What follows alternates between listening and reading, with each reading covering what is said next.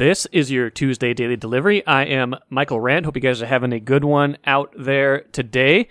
Marcus Fuller, who covers college basketball for the Star Tribune, will join me here in just a little bit. Marcus had an interesting story over the weekend on the impact of the transfer portal on college basketball, and not just on, you know, coaching and recruiting and how all these teams are constructed, but also impacting high school players, especially those who maybe are kind of on the fringes of being recruited and you know maybe aren't uh, aren't having the same experience that they once had because a lot of these schools are now looking at more experienced players in the transfer portal. So an interesting conversation with Marcus. He had some really good, you know, real life examples of that in his story that was in Sunday's Star Tribune. You can still find that on startribune.com on the Gophers page. So please go take a look at that if you are interested after you listen to the podcast segment.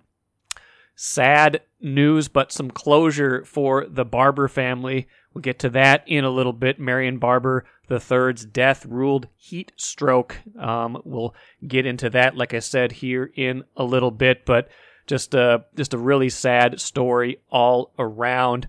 First, what did I miss? I'm going to talk about the Twins here for a little bit at the jump.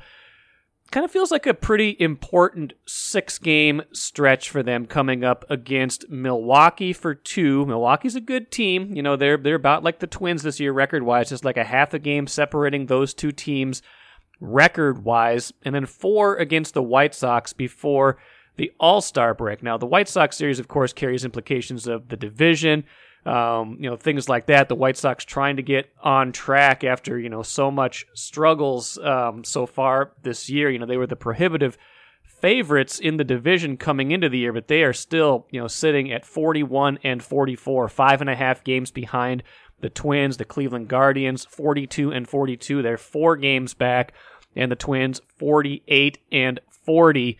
You know four games up in the division nobody really running away with this, but nobody really challenging the Twins to a, a, big extent. I mean, remember a few weeks ago, a couple weeks ago, when Cleveland caught up to them, you know, in the midst of all those blown saves, those bullpen meltdowns, and it kind of seemed like, well, maybe Cleveland's going to make its move. Twins are going to fall back, and then Cleveland just kind of fell apart again, and the Twins played a little bit better and all of a sudden their lead was back up to four games. Now, I, I, say this is important for a couple reasons. One, like I said, you know, Milwaukee's a good team, Chicago's a division team. Two, Twins are going to send Josh Winder and Joe Ryan to the mound against Milwaukee for a couple of matchups that should be favorable to them. Both Milwaukee starters have ERAs in the mid fours. Ryan and Winder have ERAs in the low threes, have been a pretty good story for the Twins this season. You know, Ryan has been pretty consistent all year. He's had a couple clunkers here and there. Winder, six of his eight starts have been very good, including his last two since coming back. So, you know, both of those guys have a chance to not just give the Twins good starts, but really kind of show their place in this rotation. I mean, Joe Ryan certainly is more established already. Winder's been a little bit up and down, but I would imagine he is in the rotation, in the rotation to stay if he continues to pitch the way he has pitched with, like I said, an ERA in the low threes. So can those two young Twins pitchers deliver in what seems to me like a pretty important series? The second piece of why it's important is they've been playing a lot of games. 88 games in 93 days it will be as they head into the all-star break after these you know after these six games. Um, they're you know i'm sure they're kind of coasting in on fumes at at this point. Um, they've played 88 games already this year. You know cleveland's only played 83 they've, they've they've just had a lot of you know a lot of action so far and you know that's got to be taxing on a bullpen that's been overworked as it is. It's got to be taxing on even everyday players as they kind of come back into you know what is a, a normal normal paced year, things like that. So can they avoid the temptation of shutting it down early? Can they avoid you know a, a mental lapse that would you know send them into the break on this homestand with you know a two and four stretch, or you know, even worse than that. I mean, three and three, I guess, would be okay, be kind of holding serve in the division. But can they finish this first half, which has been, you know, by and large, very good, right? We've complained plenty about some of how it's gotten done. We've complained about those heartbreaking losses. We've complained about the bullpen blowing leads, but by and large, um, this has been a successful year. They're 48 and 40. Uh, statistically, they're pretty good in every category. They are, you know, surprisingly good after last year's 73 and 89 finish. So, can they carry some momentum into the break and then convince management that they, you know, that they, this is a team that, you know, isn't just a nice little story, is a team that is going to be in contention for the rest of the year and is worth adding to as the trade deadline rolls around in early August. So I see these six games as kind of a kind of a an early barometer for what's going to happen in late July, early August around the uh, around the trade deadline, and I see it as a way for them to kind of continue on this path. And, you know, if they can surge into the break, I think that'll make people feel a lot better about where they are. If they stumble a little bit, I think there are going to be some legitimate questions about this team. So watch for that as they play Milwaukee and Chicago in the next six games. Switch your checking account to Royal Credit Union and discover a better way to bank. Royal Credit Union is a financial co op not a corporation, so we return earnings to our members. That means you get low or no fees for account services and better rates on deposits and loans. You'll also have all the digital tools you need at your fingertips, so managing your account is easy. Royal is ready to help you discover the credit union difference. Switch your checking account to Royal Credit Union today at rcu.org/slash your checking. Insured by NCUA. I'm happy to have Marcus Fuller on Daily Delivery today.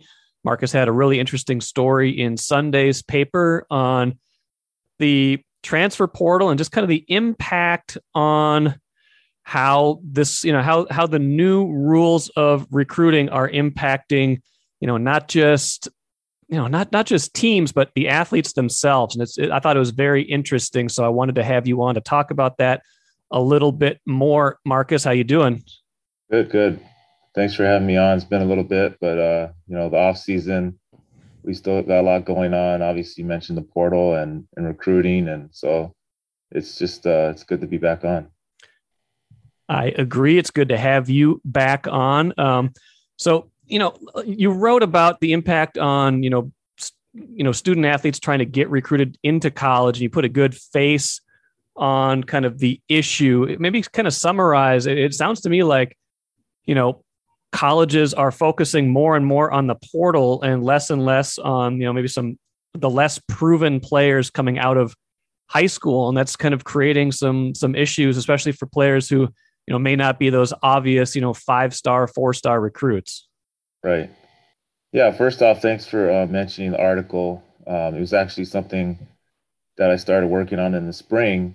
Uh, that's really when the aau season starts for uh, not only um, high school seniors uh, to be, um, but you know also athletes uh, who are unsigned or uncommitted seniors um, that have actually finished their eligibility in high school. Uh, these athletes have a chance to still play in AAU, uh, depending on their age. Some of them actually reclassify uh, and do a fifth year high school, and then to continue playing. And, and I just noticed you know, a lot on social media, you see offers that people mention. Well, in the past year or so, they've been talking a lot about the lack of offers and the fact that they're they're really struggling um, getting attention from college coaches because a lot of these coaches will be saving scholarships for transfers. Uh, the portal is outrageous, and it's you know they obviously they call it the wild wild west. Um, it just continues to increase. I got recent NCAA numbers for 2022, which I don't think have been published too much yet. And they're just um, unbelievable. I mean, over 5,000 for football, combining FCS and FBS, um, almost 2,000 for men's basketball, and then women's basketball is not far behind. And other sports are increasing as well, including volleyball. So, you know, what does this mean? I had a lot of questions after my story um, talking about, well, you know the numbers have they changed for how many scholarships that um, that these coaches have no not really i mean obviously you have uh, covid-19 uh, super seniors Right. And you'll you'll continue to see that this year. But for the most part, they're just choosing a transfer over a high school senior. And um, you know, they might have more scholarships to offer because there are a lot of players transferring out of their program. Um, but again, you won't replace all of your scholarships if you lose transfers to high school seniors, but you would obviously uh, save some of them for a high school senior, which we're seeing less and less of that right now. Yeah, and it's what the interesting thing is. Like, I wonder, you know, this the portal, the one-time transfer where you can transfer without having to sit out a year.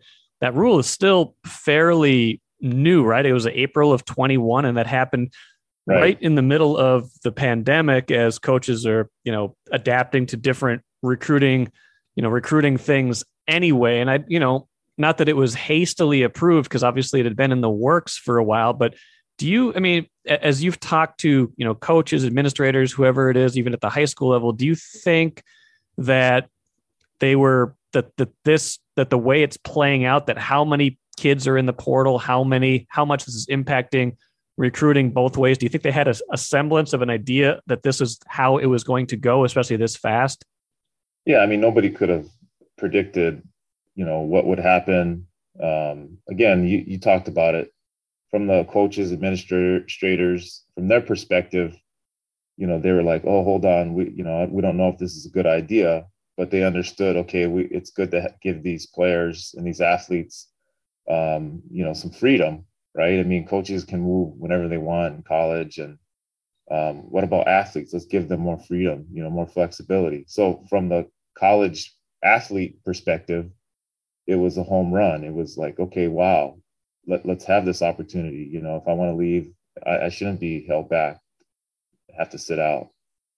But from the high school athlete perspective, before they get to college, this is they they could not have imagined that it would take away their opportunities. You know, I'm I'm talking more Division One, but also Division Two and three because they're they're looking to get maybe hey I can get a Division two transfer if you're D three or, maybe I can get a D one transfer if you're D two. So a lot of these kids, some of them like I wrote about Alonzo Dodd from South St. Paul, he was first team All Metro two yeah. years in a row for us. Um, you know, he had an outstanding career at South St. Paul. I think they had their best record ever. And, you know, he nearly averaged a triple double. He played for Grassroots Sizzle, who produced Chet Holmgren and Jalen Suggs. The starter on that team, very productive, but he had no Division One offer after his high school career was over. And, you know, he's wondering, okay, why did this happen? You know, some people might say, oh, well, you're not good enough.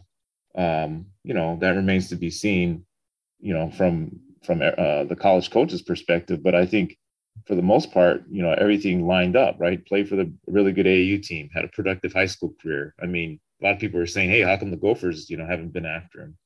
But I think a lot of it has been because of the portal.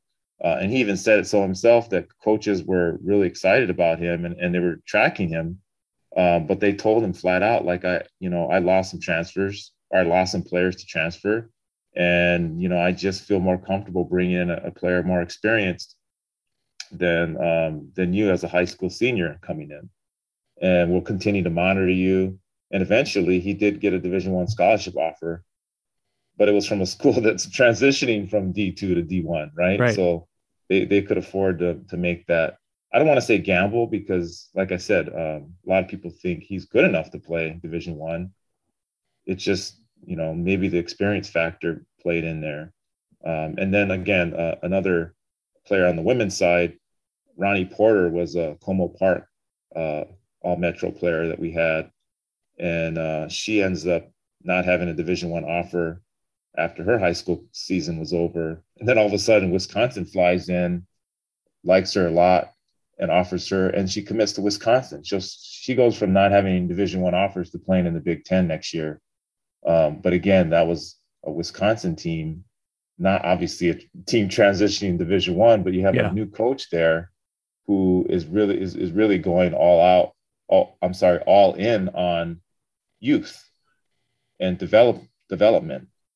And you know that's the one of the sections of my story was youth over experience. Some coaches like ben johnson and this woman from uh, the badgers uh, they they rather have young players in there they can develop, and then you know hopefully down the road turn turn their program around rather than bring in transfers that they come in and out in a year and then you have to start all over again.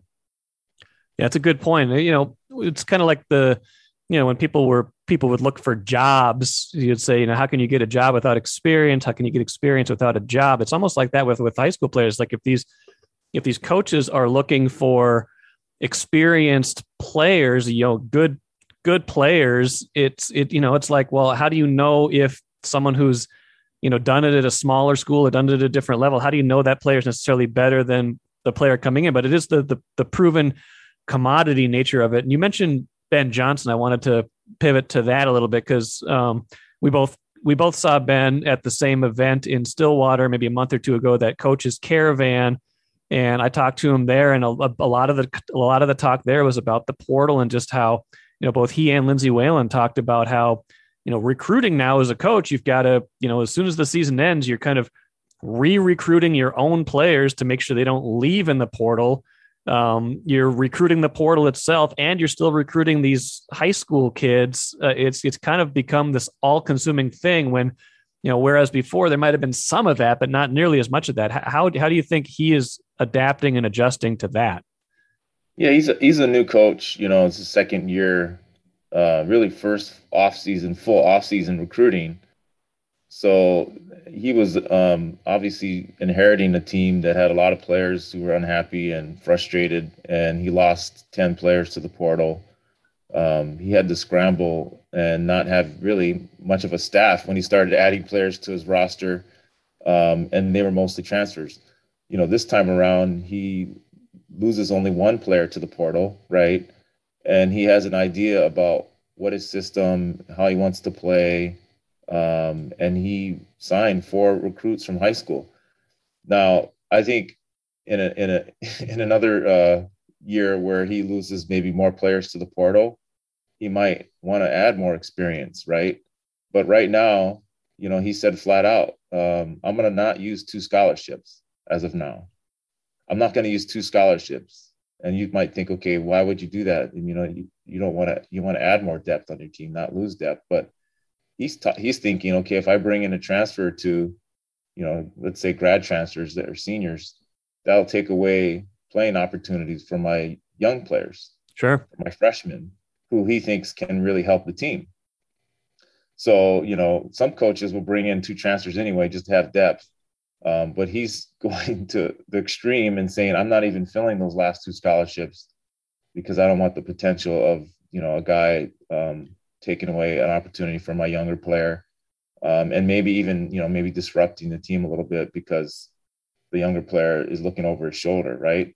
Yeah. And that that like I said, that's kind of an extreme tactic, but it's one where he's saying I, I value high school seniors, ones that fit in my system, ones I can develop, and then they have maybe a more potential down the road than a transfer coming in where, where where it's a huge gamble, right? I mean, these guys are already made players either they're going to sink or swim right away, and really there's no uh, future other than this season. Yeah. And it's worked out in the past. I mean, they had some transfers that the Gophers have had even before Ben Johnson that have come in and impacted right away and changed the culture of the program in one year. But, you know, there aren't that many of those guys out there. Um, and so I think in his case, he's saying, I, I think these freshmen can help us out right away. And I think that they need to develop and I can't do that if I have too many transfers on my team. Do you think at some point there will be a like a correction? If like you know, whenever there's a new rule and it, you know, like we've the the wild wild west, like you mentioned, like we've talked about before, it kind of becomes this like free for all when nobody where nobody exactly knows, you know, what they're supposed to be doing, but they're like, wow, we can go get any player we want. Let's let's go do it. Do you, do you imagine either the rule is going to have to get tweaked in some way or that or that there will be a philosophical shift or do you just think this is kind of the the way that college sports college basketball will kind of operate for you know for the time being going forward i think this is just the the, the new age of college sports and i think the portal is obviously nuts but i think i don't want to say people are ignoring it but i think the the issue again using maybe the wrong word the issue um, I think the talk of right now, the buzz right now is NIL. Yeah. So it, you know, it's kind of shifted from the portal talk, which is not changing anytime soon. You know, kids are going to be able to leave and then play right away, depending on certain things, right? Academically, how they are, and everything. And there, there's still waivers out there. You know, there's a lot of kids, including, um, you know, a transfer for the Gophers in Dawson Garcia. You know, this is his second transfer or third transfer. Um, yeah. I'm sorry, second. Second, he went to Marquette from Marquette right. to North Carolina and North Carolina to Minnesota. So he's going to need a waiver, which I think he'll get. No, no information update on that yet.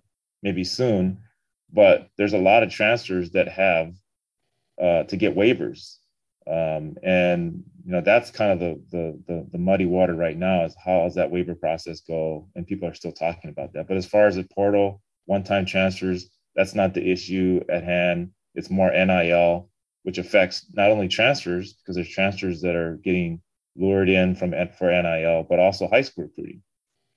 And so I think that right now is the talk about coaches. I think the NCAA uh, this offseason made a, a, change in the NIL rules and that, you know, boosters cannot be directly involved. And they're continuing to probably tweak that to try to make it more of an even playing field. But again, what is really even uh, playing field when it comes to recruiting? uh, just like transfers. I mean, these kids are leaving sometimes high major schools to go to a better high major school. You know, the kids are leaving mid majors and they're averaging 20 points a game to go to a, a high major and, uh, you know, sit on the bench uh, or come off the bench and be part of a winning program. Obviously, you know, the Gophers lost Marcus Carr to Texas, you know, so I think the, what we're seeing right now is uh, pretty much you know, flying by the seat of your pants type of recruiting. Um, and then the teams like the Gophers, where Ben Johnson has a luxury because he is a new coach, right? A yeah. lot of these coaches that are are tenured and maybe on the hot seat, they feel pressured to win right away, win now, and they're they're going to go more with experience than gamble on a high school recruit that they have to develop, and they might not have two or three years to, to develop them. Good points. Let's shift gears for just a few minutes here at the end of our discussion. It does sound like the Gophers got a recruit. Ben Johnson has uh, added someone to the class. Where, where's the where is their recruiting stand for now? Well, Ben Johnson added a six eight senior Kadyn Betts. He's from Colorado. Uh, he plays for a Pluto basketball a program, AAU program in, in Colorado Springs, and he had a great uh, weekend in Atlanta in the Prep Hoops Live tournament there. Uh, he had 40 points in a game, and he's really an all-around uh, player. He can play on the wing. He played in the post uh, in high school just because his team didn't have much size. He actually is transferring to a prep school, Huntington Prep in West Virginia, uh, so that he can play on the wing and continue to grow and and uh, expand his game. And hopefully, you know, he says uh, I talked to him recently that he's he's hoping to make an impact as a freshman for the Gophers, not this coming season, but the following season as a six eight wing, um, shooting the ball, uh, attacking the basket, and, and just all around talent. And this is the first player that Ben Johnson's committed has committed in the 2023 class, and it just so happens that he's from out of state. So I think that's a kind of a neat thing where you're seeing a shift in, you know, initially he signed a bunch of Minnesota kids, right? Four, four of them. And now his first recruit is out of state. Not to not to say that he's not uh, prioritizing Minnesota players, but he also sees that, you know, we we can find, um, you know, talent that's uh, match, you know, matching what he can get in Minnesota, or maybe even better at certain positions. And they're still doing their summer workouts now. It feels like there's just not much of an off season for them anymore. How much has that changed since you started even covering the you know this team uh, a while back? I think it's pretty pretty similar. I think what's changed some of the rules where coaches can spend more time with players in the okay. summer. Yes, yeah, it used to be more limited um, during the week. Uh, there's a little bit more time, but also, uh, again, like we've talked about from the beginning, um, what's never stopping is is recruiting, but also the now transfers. You know, I mean, they're still looking at um, transfers all the time. You're looking at the portal, and uh, you know, I don't think they'll bring in any more players this year, but he does have two scholarships, and then also, you know, how does NIL affect recruiting? um, I think those are the two biggest changes where it's always on the coach's mind. And, and Yeah. they were out, you know, this early July period, uh, watching players, you know, scouring the country for talent. Um, but they also think, hey, you know, how many scholarships am I going to have for next year, and how many Right. I, do I want to use on high school recruits? Well, they have one that they've they've taken on a high school recruit right now. Well, good stuff. Marcus, go read Marcus's story, Star Tribune, startribune.com. If you have not read that yet, good depth on just kind of where things are at right now. Um, Marcus, have a good summer. I'm sure we'll check check in with you again here in not too long. But uh, until then, uh, be well. All right. Appreciate it. Always love being on daily delivery. always like catching up with Marcus. We didn't even talk Big Ten expansion because Chip and I covered that ground quite a bit on an earlier podcast. So um, appreciate Marcus though. He had a good piece, um, kind of talking about how competitive USC and UCLA will be in the Big Ten, particularly in men's basketball. I didn't realize USC was so good last season. I mean, everybody talks about UCLA. They were 27 and 8 last year. They made it to the Sweet 16. USC had a disappointing NCAA tournament uh, appearance. They they only they, they lost in the first round, but they went 26 and 8 last season and were very, you know, very good. So, now they've they've They've recorded a bunch of 20 win seasons in a row, uh, made it to four NCAA tournaments in the past seven years. So they are a program on the rise. Um, so that's you know that's something to watch as as we kind of go forward here. Know, both those programs have very good you know very good teams, not just in you know the in, in some of these other competitive sports. So watch out for that as the Big Ten expansion continues to dominate the headlines. Let's move on for just a minute to the very sad news of Marion Barber. We got the official um, police uh, medic- medical examiner report on what led to his death on June 1st when he was found dead on June 1st in his Frisco, Texas apartment. The official cause of death has been ruled heat stroke. According to the autopsy report, there was a bathtub faucet in his apartment that was running, and the unit's thermostat was set to 91 degrees. I'm reading from the Wire story 91 degrees with the heat turned on. And the coroner wrote in his report that Mr. Barber was known to exercise in sauna like conditions. Um, sounds like he had been in the apartment for several days and not heard of. Um, so, you know, you never want to. It's it's one of those things where you don't want to know, and I guess you probably do want to know if you're the family. You want to have some sort of closure in this case, and at least they have this closure of what happened, even if it is tragic and sad. Let's finish with the cooler, important game for the Lynx tonight coming out of the All Star break. They play Phoenix. 10 and 14 Phoenix Lynx 8 and 15 but winners of 5 of 7 going into the break can the Lynx who are second to last in the league right now rally so far that they get up to that number 8 seed in the league and make the postseason for another year they've made it every year since 2011 They've got work to do, but they've got an opportunity. They, have got a chance to do it because there's the teams they're chasing above them. They're two and a half games behind. Remember, this is a 36 game WNBA season this year, so you know something like eight and five might get it done. They get them to 16 and 20, get them to that last spot. We'll see.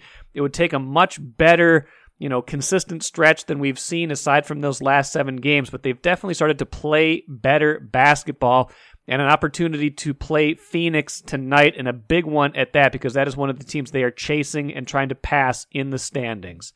That'll do it for me today. Thanks for joining me here on Daily Delivery. We'll have an outdoors story, outdoors segment on Wednesday show with Bob Timmons. Hope you enjoy that. Be back at it again tomorrow.